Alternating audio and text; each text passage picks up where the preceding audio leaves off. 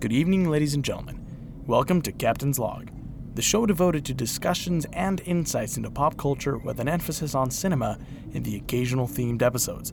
This is your captain speaking, Jose Valle, and it's time for us to begin our transmission.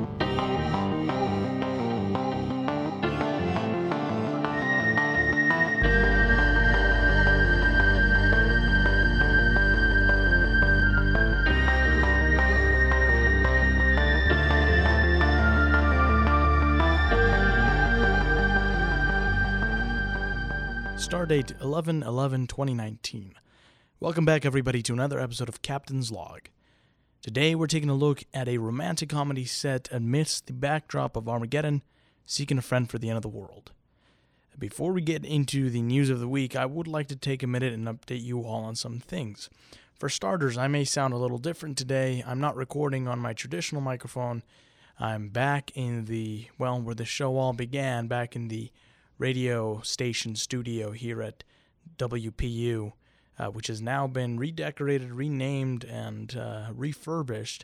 It's now, it used to be the kitchen when I used to be a radio host here. It was, um, ooh, I think it was 90 or 87.5 or something like that, the kitchen. And now it's, and it used to be some weird letters, but now it's KWP 90.5 FM, the latter. So that's cool. Uh, but now I'm back in here today. Um, normally, the way my my recording schedule goes is I'll uh, rec- I'll write the show over the weekend, and if I can, I record Sundays. But most of the time, I find myself recording Monday and editing day of. Uh, and most of most of, of the time, I I record the show early on Monday and then edit at night. Uh, and I come in here uh, to the Musco Technology Center here at William Penn uh, where I do my recording and I go into our little uh, audio editing bay. Not technically a recording room, but it's an editing bay. Um, but it's just small and it's out of the way because I come when there's people, so it's nice because there's no noise or whatever. But today we actually had Joe Biden on campus here in the MTC, the Musco Technology Center, so that derailed all my plans because there was a ton of people. So I had to wait until they were done, and I figured, yeah, you know what, I'm gonna record this in my room.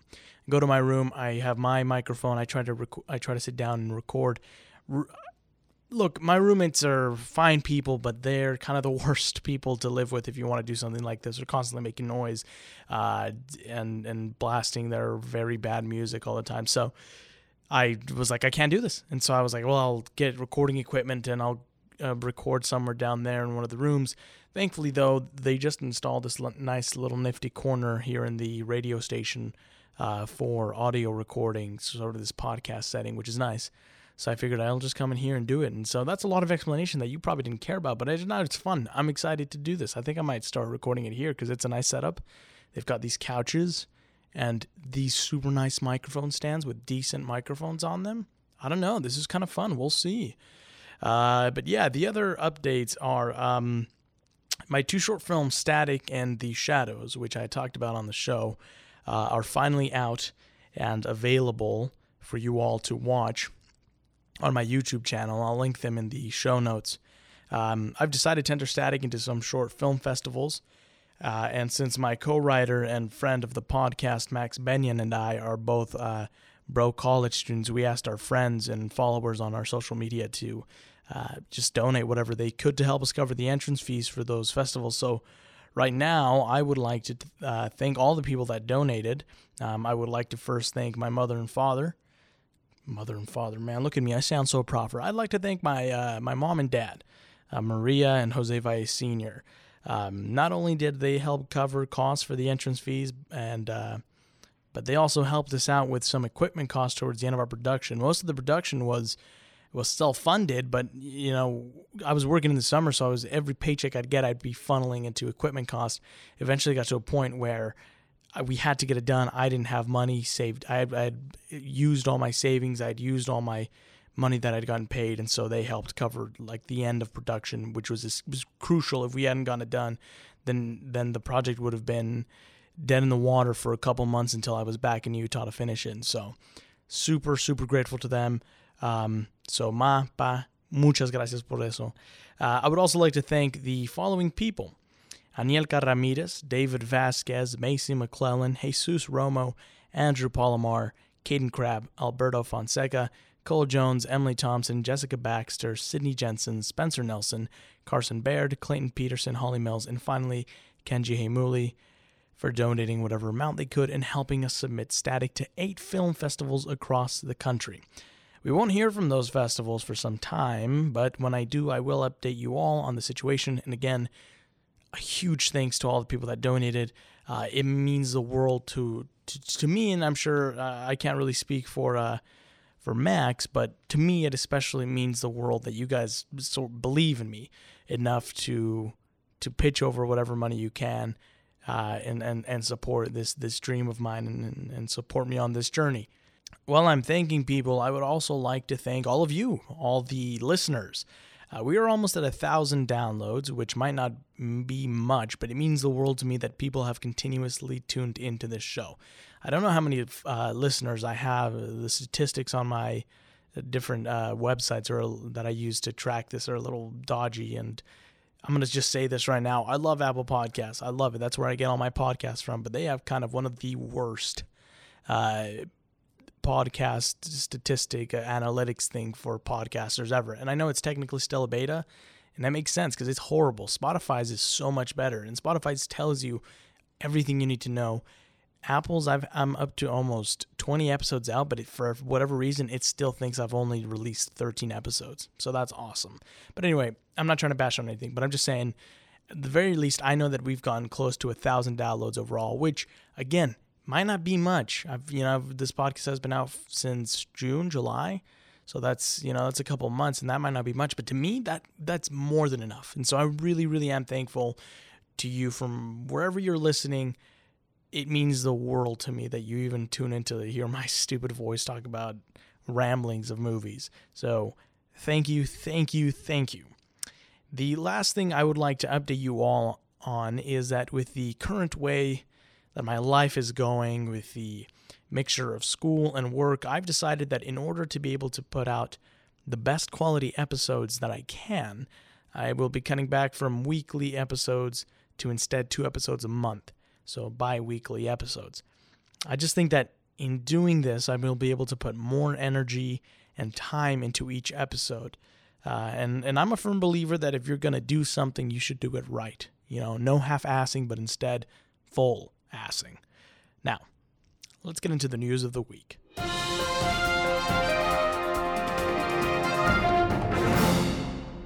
Did you see the news that Kevin Smith will be hosting a new post show talk show for the CW that will deal with the angles in the episodes of the Arrowverse's upcoming crossover event, Crisis on Infinite Earths?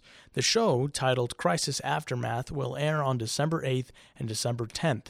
Honestly, it's a good choice to have Smith helm this special project since the film writer slash director has also written a large number of comic books owns a comic book store and uh, had a comic centric TV show. So perfect guest for this, um, or yeah, perfect uh, host for this, and yeah, that'll be fun to watch. Uh, did you see the news that SNL and Broadway actress Laurel Griggs uh, has died at the age of 13? According to a memorial page dedicated to the young actress, she passed on November 5th, and funeral services uh, were held for her over the weekend on November 8th. Currently, the cause of her death is unknown. She was born in 2006 and made her Broadway debut in Cat on a Hot Tin Roof when she was only six years old. She went on to star in the popular theatrical experience Once, where she portrayed the character of Ivanka for 17 months, making her the longest running actress to tackle the role on Broadway. It's a real sad thing uh, when when talent especially young talent's life is uh, ended so suddenly. And, um, you know, we can only offer, and I can only offer my condolences to, to her family this time. It's a tragedy, and it sucks that it happened. Um, such a talented life cut so young. Uh, we're going to be moving on to the next piece of news. Did you see the news that Terminator Dark Fate uh, just keeps getting hit with more and more bad news. It had a disappointing opening last week and a sharp drop in its second weekend at the box office. Terminator Dark Fate opened last weekend to $29 million at the domestic box office, according to Forbes. It made only 2.8 million on Friday, November 8, marking a 73% drop from opening day on November 1st. That's the worst for a Terminator Friday opening. But if we're getting technical about it, Terminator Salvation decided to open on a Thursday and had an 80% drop in its next Thursday. That was in 2009. Maybe it should have been a hint. Uh, I still haven't seen Dark Fate, so I won't. I won't say anything about it yet, or how the franchise needs to maybe just take a break, like a long break. I don't know. Did you see the news that Kevin Feige just confirmed that the new Disney Plus show stars Miss Marvel, She Hulk, and Moon Knight will all be appearing on the big screen in MCU movies after their Disney Plus debut? Uh, Feige also revealed that fans will need to watch the upcoming MCU Disney Plus series if they wish to understand what is going on in the upcoming movies. And a lot of people, a lot of people were kind of uh, triggered about this. Uh, look, I don't mind it. I that is, that's kind of what they tried to do with the the old uh, TV run. Ag- Agents of Shield helped uh, fill in the gaps of, of a lot of the movies, and I didn't mind it. I think if you're a, you know if you're a real fan, and I get that it's time consuming or whatever, but you're gonna be watching. If you're a real fan, a real actual dedicated fan, then you don't mind watching these extra things. You know, like movies come out two years uh, apart from each other, whatever. Like it's fine you'll have the time to watch them. A lot of these are only like 10, 13 episode series. You know, I think people think that we need to binge things, you know, and you can space it out, but I'm saying it's fine. I don't mind this. I think it's awesome, and I'm all for it. Uh, we also now know that the upcoming Loki series will uh, tie into Doctor Strange in the Multiverse of Madness, just like WandaVision is set to tie in as well. Now, I'm sure you've seen the heaps of news that has come out in connection to Martin Scorsese's, and yes, I say Scorsese, uh, opinion on the MCU and whether or not their films constitute as cinema, referring to them as theme parks, uh, saying, quote, it isn't the cinema of human beings trying to convey emotional psychological experiences to another human being. And though a lot of stars weighed in on the issue, there was one key figure who remained quiet. Kevin Feige, uh, architect of the MCU until now. Kevin Feige, uh, Marvel chief creative officer and the architect of the Marvel Cinematic Universe, is now sharing his first public comments about the Scorsese debate in a wide ranging conversation with the Hollywood Reporter awards columnist Scott Feinberg on the latest episode of the Awards Chatter podcast, saying, quote, I think that's not true. I think it's unfortunate, Feige says when asked about the notion that superhero movies are a, neg- are a negative for cinema. I think myself and everyone who works on these mo- movies loves cinema, loves movies, loves going to the movies, loves to watch a communal experience in a movie theater full of people.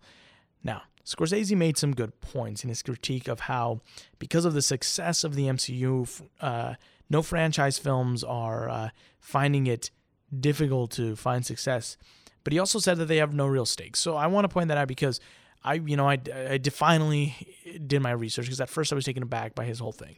Did my research, I read his his things, and he does bring a fair point that because of, of, of, of Marvel's new structure, it is actually becoming very, very hard for non franchise uh, movies, independent films, these sort of cinematic experiences, these thematic stories to to find as much success as uh, as these Marvel movies. For instance, Jojo Rabbit, uh, talented director Taika Waititi's n- newest film. I was looking at some numbers, and it's I'm sure for them that's great, um, but they were it was in the low millions, and I was like, that's insane. There's no way a movie like that, which is which is you know this fun good movie about a good message should be making that much money. But again, it's because people have now become grown accustomed to I want to go see the latest blockbuster. I want to go see Iron Man. I don't care about this other stuff, and so I get that. I get that. But again, he also said they have no real stakes. What's not there is revelation, mystery, or genuine emotional danger, Scorsese wrote in his Times piece. Nothing is at risk. The the pictures are made to satisfy. I love how he says the pictures. The pictures are made to satisfy a specific set of demands, and they are designed as variations on a finite number of themes. But Feige has long maintained that Marvel Studios seeks to make different types of films, and over the years has touted 2000. Uh, 2015's Ant Man as a heist film and 2014's Captain America, The Winter Soldier, as a political thriller. In response to Scorsese, Feige brings up more recent examples of the risks the studio has taken, noting that Marvel hasn't made an Iron Man film since 2013, and instead pitted Robert Downey Jr.'s Tony Stark against Chris Evans' Captain America in 2016's Captain America Civil War.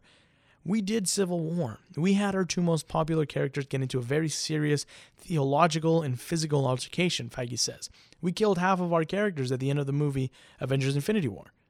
I think it's fun for us to take our success and use it to take risks and go in different places. Now, here's my my whole two cents on this situation, and I don't want to offend anyone. Look, uh, first and, and utmost, I am a I am a cinema fan. I am a movie fan. I love comics for sure.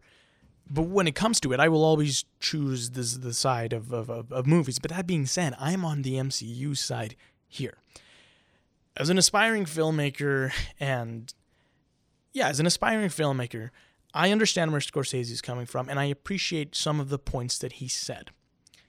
At the same time, for him to sort of, and I know that these aren't his exact words, but it's, it's, it's very much what he's hinting at for him to come out and essentially say, "Yeah, you like those MCU movies, the fun, but the dumb. There's nothing to them." And I that's how Scorsese talks in my head. No, but for him to essentially come out and say, "Yeah, you like these movies are are fun and all, but but they're nothing great and they're nothing spectacular. There's no real emotion or no no real human connection to them.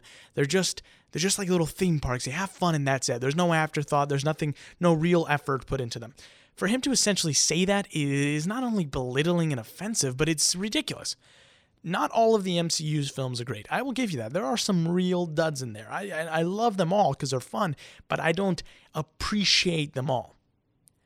But there are some movies in their roster that are phenomenal. I mean, the Guardians of the Galaxy, James Gunn put so much work and effort and emotion into those movies for Scorsese to say that the, the, the two Guardian films are nothing but but but a little thrill, a little acceleration, a little uh, uh, adrenaline is ridiculous. I mean, you're you're trying to you're un, you're basically denoting or, or you're you're uh, you're just destroying all of the, these person's accomplishments and, and, and the work that they've put in. Again, for example, I love that uh, that Feige brought up uh, Civil War. I think that's one of the best, if not the best, superhero movie to have ever been made. Because there is, and, and, and, Captain Midnight. If you really want to know why I believe this, go watch Captain Midnight, or not, sorry, not Captain Midnight, Mr. Sunday Movies video on uh, why Captain America is the best superhero film. It was done by his editor Ben, Ben from Canada. Follow him on Twitter, great guy. But he goes on to point out why Captain America is so great. Then more. The, and and there are some real deep emotional cinematic thematic elements in that movie. And and again it, it kind of shows you the movies that marvel cares about because they're the ones that they put in the most work and effort into. But still i think it's unfair for scorsese to say this.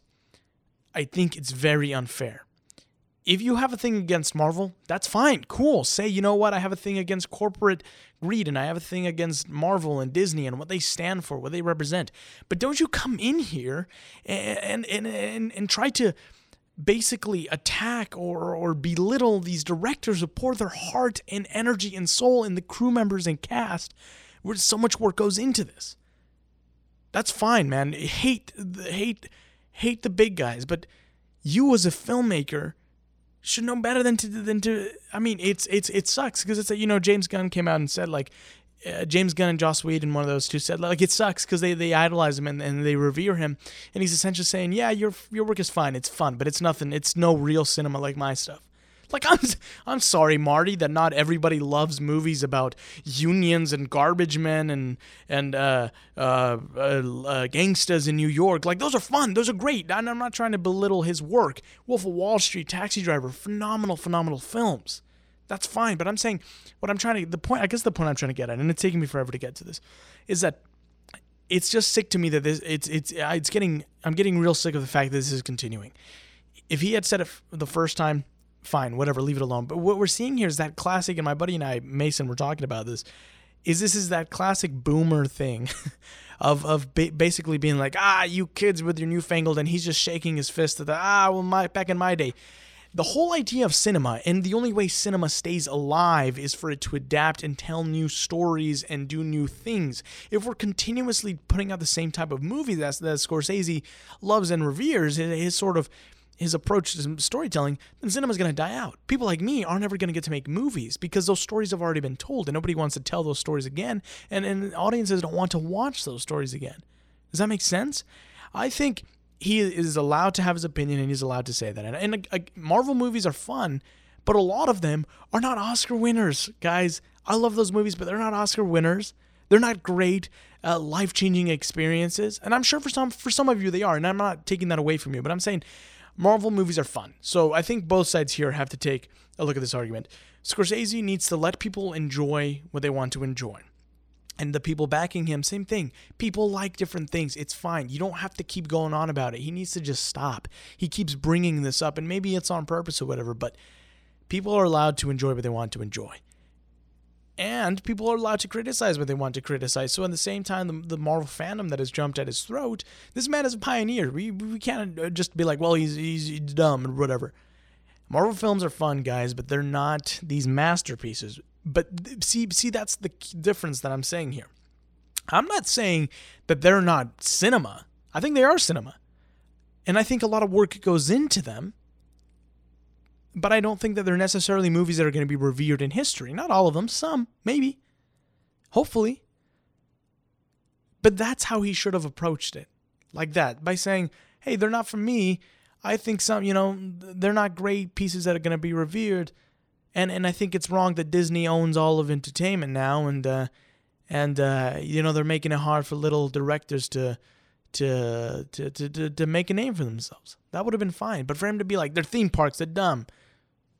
Whatever, man. Okay, boomer. Like, it's, you, whatever. Anyway, and I, I know I went on that huge long rant. I'm sorry, but it's been boiling in my mind, and maybe it was super incoherent, but I just needed to, to say it. So, whatever. And with that, we wrap up this short and, you know, scarce news week. There wasn't really much news. Um, and we move on to recommendations. Sorry about that rant. I feel bad about it now, but uh, let's get into check this out.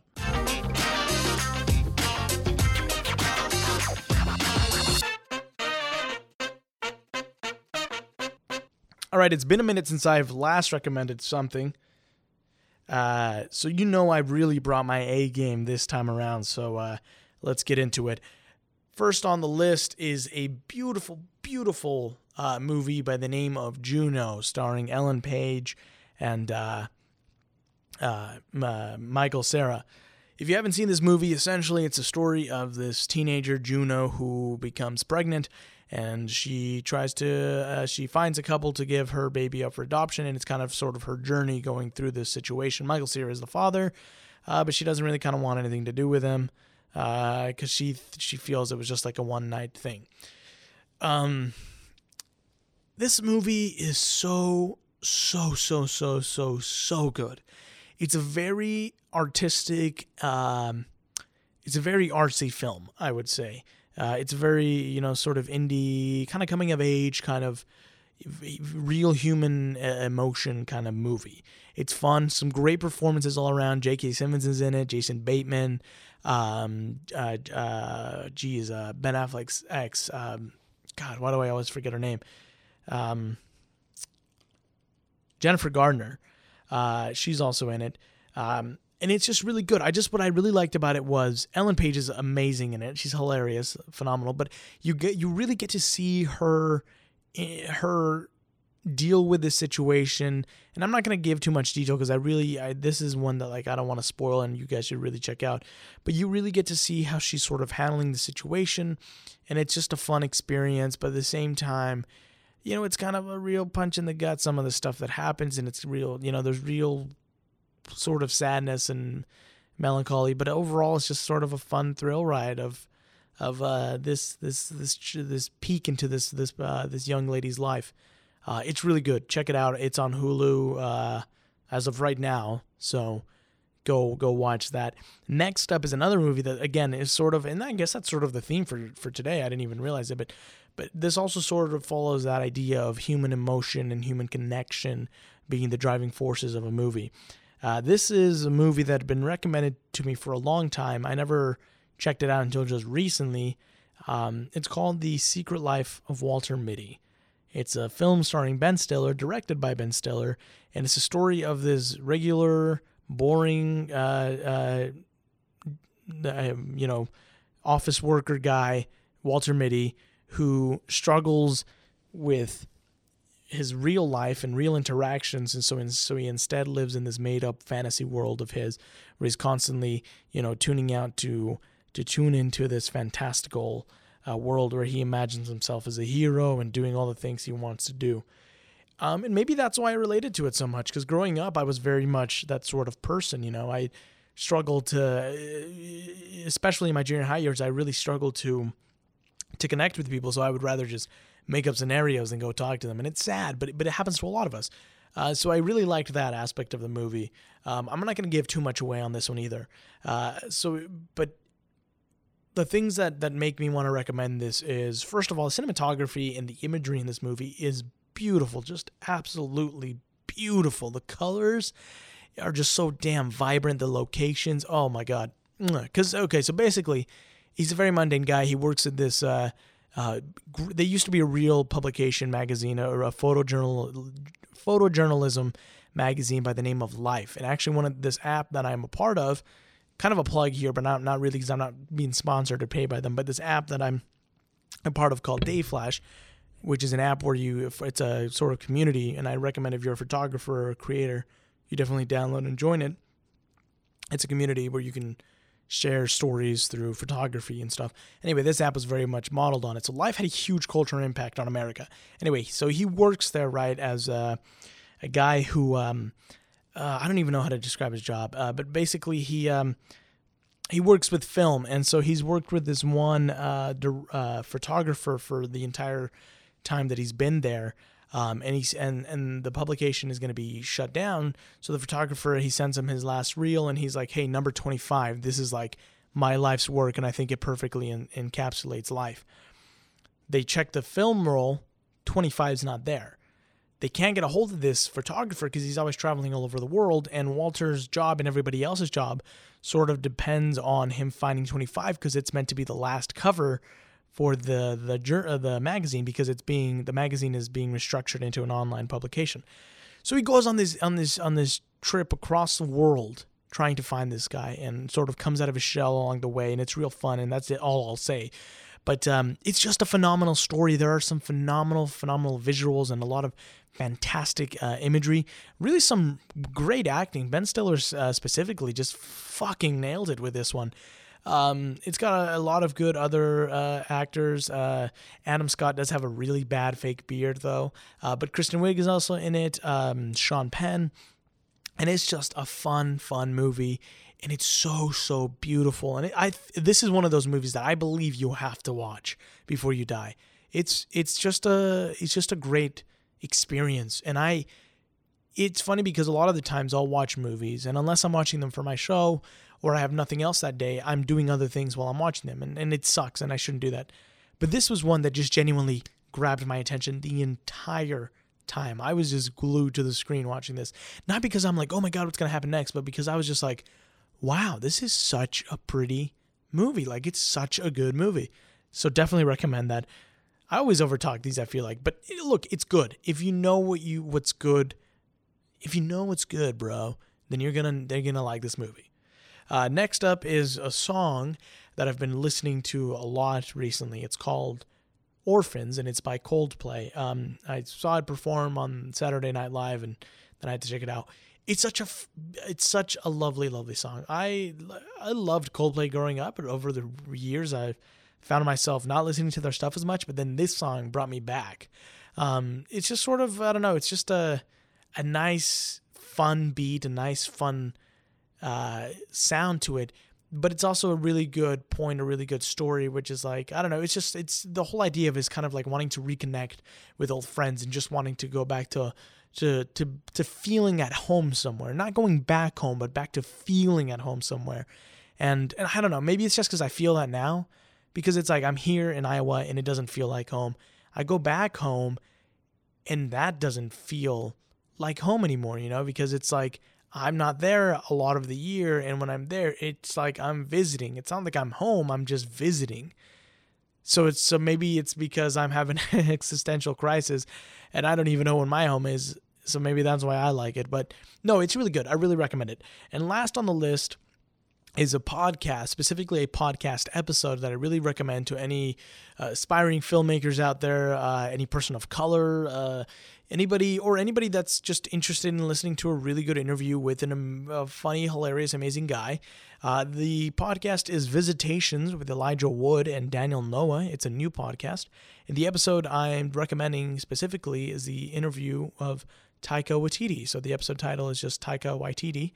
Um, and it's just them talking to Taika about his uh, his career, uh, how he made it out, his life story, and it's just beautiful. It's it was an inspiration to me because you know he came from nothing just like I came from nothing, and so if if I don't know if you're interested in real human stories like that and just a fun interview, then I'd definitely definitely recommend you check this out. Taika Waititi is one of my top top favorite directors. Uh, I have to admit I was a little late on the Taika.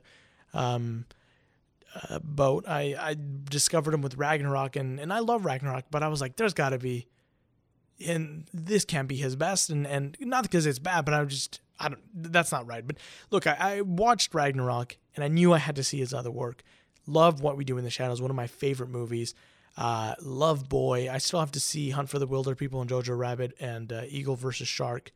But um, yeah, he's just a good, good, funny guy. And it's a great uh, podcast episode. Really really interesting perspective into someone who has probably lived a much different life than you. So check that out. As an asteroid nears Earth, a man finds himself alone after his wife leaves in a panic. He decides to take a road trip to reunite with his high school sweetheart. Accompanying him is a neighbor who puts a wrench in his plan. That's a really bad summary from IMDb. Usually they're better at that, but that's that's what they're giving us. Have you ever stopped and asked yourself, what you would do if the world were to end the next week. Would you embark on a road trip to see all the things you never saw? Would you join your family and be a better brother, father, son, etc.? Would you watch all of your favorite movies? Would you tell that girl or boy that you have a crush on how you really feel? Would you finally tell your boss to just go fuck himself? We have all, at some point or another, thought about a scenario like this, which is why I think that Lorene Scafaria's 2012 film, Seeking a Friend for the End of the World, might resonate with so many people. Because it takes Armageddon and makes it about the people rather than the event. It portrays on screen what each of us might do give in to our inhibitions and wildest desires, or live in denial and continue trying to live our day to day until the end. In Seeking a Friend for the End of the World, Scafaria presents the story of a man representing the two common human emotions that stick with us through our lives regret and remorse. Dodge is every person who was too afraid and let opportunity pass him by. He's every person who settled, settled for a job they don't care about, for a person they never truly loved, and for a life that, while on the surface seemed like enough, was ultimately less than satisfactory. However, through the circumstances of this impending world ending event, he now has the opportunity to, at the very least, try to die happily by maybe fixing one of his mistakes and reconnecting with the one he thought he let get away. The story opens up with the news that the world is about to end. Dodge and his wife sit in their car, and as the broad as the radio host concludes the announcement, that the asteroid, that the last uh, effort to destroy the asteroid has failed, she leaves the car and runs away. And he doesn't see her. And we cut to a couple of days later, and Dodge has just tried to, he's living in denial and he tries to go back to his day to day life selling insurance. And you kind of see how the world is falling apart. People are looting stores. Uh, there's less and less people at Dodge's work. Uh, one of his uh, his coworkers tells him that he that uh, he just basically explains that like there's no point anymore to any of it. Um, and Dodge just goes back to to try to living his own life. Um, tries to convince his his housekeeper to leave, but she won't. Uh, so he just concludes that she's gonna be there every day until the end, end of the world. Uh, and then he meets um, he sees his his neighbor having an argument with her boyfriend. And then that night she uh, she knocks on his window, or she is crying outside of his window, and he invites her in, and they kind of get to know each other. Um, and uh, she explains that she has this this sort of this uh, disorder where she falls, she can basically sleep through anything. Anyway, next morning she does just that and sleeps like almost all day. She ends up going back to his apartment or uh, an apartment to her apartment. And uh, as he's dropping her off at the door, she tells him, "Oh, hey, I've like been getting your mail for the past three years. Anyway, here's this." Gives it to him. He goes back to his to his uh, apartment, and that's when he realizes that the love of his life, his high school sweetheart Olivia, had written to him months before, before, before, uh, yeah, months before, um, telling him that she loved him and she regretted that they never got together, that she had a kid now, but she her life was never as happy as it could have been with him, and it destroys him. And and then, as he's reading this, that's when the riots and the looters start, and so um, he has to get out of he has to get out of there and he goes and finds his neighbor and, and her boyfriend and he likes he's like yo we got to get out of this building because like people are are starting to riot and loot and they're gonna burn this place down. So they they escape. Uh, they end up ditching the boyfriend because he's just the worst. Uh, and uh, they uh, uh, Keira Knightley's Penny and uh, Steve Carell's Dodge embark on this on this this trip cross country tr- trip to to find Olivia and and get uh, Penny to her family in England because Dodge knows a man with an airplane. They run out of gas. They hitch a ride with this guy uh, in a truck who uh, thinks Dodge is an assassin that he hired to kill him. Turns out Dodge wasn't the assassin, but some other guy was. Guy kills the the, the truck driver. They take his truck. And they just start you get they kind of get into a little mm, you know there's little misadventures throughout the uh, the journey but as the journey goes on Dodge soon starts to fall in love with uh, Penny and um, he he gets to her to Olivia's house, and he instead leaves a letter instead of facing her, and he gets back into the car and. Penny's like, "What are you doing?" And he's like, "I left her a letter." And then she's like, "What?" And then he's like, "Anyway, we gotta we gotta go somewhere." So she doesn't tell her where he's going. They get to the place. They knock on the door. An old man answers the door, and uh, it's uh, Dodge's father who hadn't been around a lot of his life because he kind of mentions that earlier on in the movie. Uh, they kind of reconnect, and he asks him to to to do him a favor. Uh, this is the man with the plane, and uh, you know they they uh, and at this point both Dodge and Penny are in love with each other, and it's kind of they've accepted that, um, and I think she assumes that Dodge is is gonna go well, actually, she doesn't really know that this is the guy with the plane. He, they have dinner and they have a great time, and they, you know, he reconnects with his father, and she, um, yeah, she just kind of accepts that she's gonna spend the end of the world with this with uh, Dodge, because uh, she's fallen in love with him.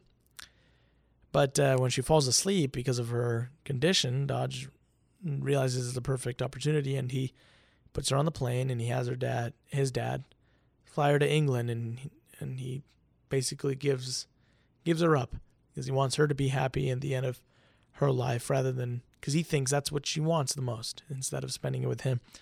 And he leaves, and uh, he goes back to her apartment, uh, and he's listening to her records, and then his dog. Oh yeah, I forgot to say. At some point, uh, someone abandons the dog and they leave it on him, but uh, the dog starts barking, and he looks up, and she's there. And she's like, I woke up halfway through and I made him turn the plane around. She's like, Why would you leave me? And he's like, I don't know. I was really stupid. I'm sorry. And they just finally embrace and they lay down and um, they just stare at each other as the as the world comes to an end and you hear the asteroid uh, come and enter the atmosphere and then Dodge keeps her calm throughout the entire thing and the last thing we see is Penny's face, happy and content that she had finally found the love of her life. But see, there lies the kind of brilliance of this film. While the end of times is definitely an important part of the story, it is not the main focus. The main focus is instead on human emotion, human behavior, and ultimately about human connection. Dodge was never meant to get back with Olivia, but he was instead meant to find himself in his journey. His destination wasn't a person or place, it was a state of mind. He reaches this through the help of this manic, pixie dream girl, Penny, who reminds him of everything he had left behind in life. And although throughout the entirety of the film it seems as if Penny is the one saving and helping Dodge, in the end, he is ultimately the one who helps Penny in their final moments. And in what comes as a bit of an untraditional ending, they both die. There was no escape for them, no settling down and having kids. But they still live happily ever after, since there isn't an after at the conclusion of their story. And I love it. I love filmmakers and storytellers that are willing to go there, to present non traditional conclusions to their stories, because that is life. There isn't always happy endings, and you don't always get the outcome you want. But by doing this, filmmakers and writers do a brilliant thing. Much like life, they don't make it about the end, but rather about the journey. Now, let's get into what I liked and didn't like about this film. It should be stated that this has been on my list of favorite films for a long time, but it had been a while since I had last seen it, and at the end of my viewing, I still decided it belonged on my list. So, yeah, let's get into it. First things first, I do really like that opening. You really see the the gravity and shock of the situation on Carell's face as the news is being uh, relayed on the radio. That line that is spoken by Carell about missing the exit is a sort of nice break from the silence of the opening. Really good depiction of how everything is going to shit at the end as the end of days approaches. Interesting to see how the different people deal with it. You know, there's these people who are just like enjoying life, like these surfers, and then there's these people who are survivalists who are looting everything they can because they're sure they're gonna probably gonna go underground and try to survive it. And then there's Dodge, people like Dodge that are still going to work and trying to just live out their their normal life until the end. That staff meeting is funny, but also like gut wrenching, because uh, the the boss is like, "Hey, we have a new position. Anybody want to be CFO?" And like people are crying, people are just like staring, like like they can't believe this is happening. Like life is just crumbling for people the interaction between Dodge and his uh, maid, Elsa, really lets you see how desperate he is for uh, human interaction. And it also lets you see how people like Elsa are choosing to just live life uh, as they had before Armageddon began. Dodge's coworker committing suicide and landing on his car is just fucking wow. But it, it's a real jump, but it's also it, it's kind of as kind of a dark humor kind of thing. But at the same time, it's a good representation of the reality of the situation. That's what would have happened the continuous news coverage of the impending end really just like makes you feel the peril of it all, continuously reminding you, hey, these people are fucked. Like they're not getting out of this. Uh, again, the whole uh, the whole adults letting the kids drink just shows you that everything is just fucking going to shit. People are just not giving a fuck anymore. I love that Patton Oswalt uh, cameo. I'm a huge Patton Oswalt fan. Love it. Uh, and I love Keira Knightley in this movie. She is so, so good. I mean, I have a huge crush on Keira Knightley, so that might be why, but I genuinely think she's really good in this movie. The world is ending, and to top it all off, you find out your wife was cheating on you. Fucking awesome. Uh, God, that park scene is, is fucking is really funny because he's just it's you know he's found out his wife is cheating. He's going out to buy the Windex that his maid keeps asking him for, and he ends up just fucking screaming at this couple that's making uh, making out nearby, and then he just drinks the Windex, hoping it'll kill him. I don't know, but he ends up waking the next day, and that's when he gets sorry. Uh, the dog who's left with just a note that says sorry, and that's why he names it that. Uh, honestly, I would not be mad if I got stuck uh, stuck with a random dog at the end of the world. Though I'm just putting that out there. That'd be fucking better. Uh, the um, uh, the boyfriend, uh, Keira Knightley's boyfriend, Penny's boyfriend, uh, he's he's real fun. He's a real sort of break, uh, a real sort of um, levity to the whole situation. And I fucking love the line where Dodge comes in to tell him that they have to leave, and he's like, "You're cheating on me with this old guy? Oh, oh, what? Do you have a job, Mister Job?" It's just fucking, it's f- fucking hilarious. I love Penny's line after uh, Glenn gets shot by the assassin. Uh, Glenn was the truck driver that picks him up, where she just goes, did you get the license plate? Like that's gonna fucking make a difference in this situation. But it, again, it just it's fun because it's it sort of feels real. You know what I mean? Like it, uh, it's these little things like that. They've built this. The, the what uh, what Lorene has really done in this uh, movie is she's built. She's done some good world building. She knows not to escape her boundaries, so she doesn't have to explain the world ending and how it's all happening. Blah blah. She's kept a contained story, but with a good. It it sort of really makes you feel that it's a lived-in universe. Um, I really, really like the conversation that Penny and Dodge have in the truck because that's uh, what this movie is at its core. It's about the apocalypse. It's just a background. Uh, ultimately, it's a movie about connection and, and interactions. Uh, community fans, Britta's in this. Fucking Britta. She's always ruining everything. Uh, no, but that's a fun cameo. Uh, TJ Miller's also in it. Uh, yeah, he's fun, I guess. Uh, but maybe he's a dick. We don't know. Well, we do. Maybe. I don't know. Doesn't matter. I, you know, I just hate it when you're at a restaurant and the world is ending and then it turns into an orgy, but like you just wanted to eat. Like you're not like, no, I don't want to or- orgy, but you're kind of like, I don't want to orgy right now. I'm just really hungry. Uh, I love that that uh, Steve Carell puts the butt in his mouth when the the police officer pulls up while it's still lit. Uh, really, again, really, really, really love the little conversations between Dodge and Penny, and the jail scene really just illustrates what's so great about them. That's I don't know some pretty decent uh, writing in this movie, and uh, yeah, it's good. I like it. God, Keira Knightley is just such a good actress. The telephone scene, fucking hell, man, she got me feeling for her, and I'm not even hearing what the other people are saying on the other side of the telephone. There is some great facial acting from both the leads in this movie, just really good. Uh, the people all lining up to be baptized on the beach is just such beautiful, beautiful imagery. Uh, I love how all the people come together on the beach and just talk. Like they're they're not caring that these people are strangers and could probably be pedophiles and rapists and blah blah. They're just talking. Though though they should care if they're pedophiles. I actually I wouldn't talk to a pedophile even if the world is ending. What the fuck is wrong with you, man? The world ending does not let let you get away with that. Martin Sheen is pretty great as Dodge's father, and the rec- interaction is just real heart felt. Like oh, I, that's not even the right way. It's just real. It feels genuine and it's real. Uh, I love that shot of both Frank and Dodge playing their harmonicas uh, together on the porch. Uh, really good imagery there. I love Elsa and what she says to Dodge in Spanish kills me. So when he comes back after he's left, after he's told his dad to take Penny across the pond, uh, he comes back and he finds Elsa, his Mexican maid, and he's like, "Elsa, go home! Like, get the fuck out of here! Like, the world is ending." Don't you have somewhere better to be? And she's like, in Spanish, she says, Es que usted es mi amigo, yo no me quiero ir, which is like, she's like, you're my friend. I, I don't want to go. Because, and, and uh, it's kind of a quick thing, but it's just telling you that, like, there's people like Dodge that are like so fucking freaked out by the whole situation that they can't help but try to live a normal life because otherwise they'll lose their fucking minds thinking about their impending doom. That lad brought the last broadcast and the final send off from the anchor.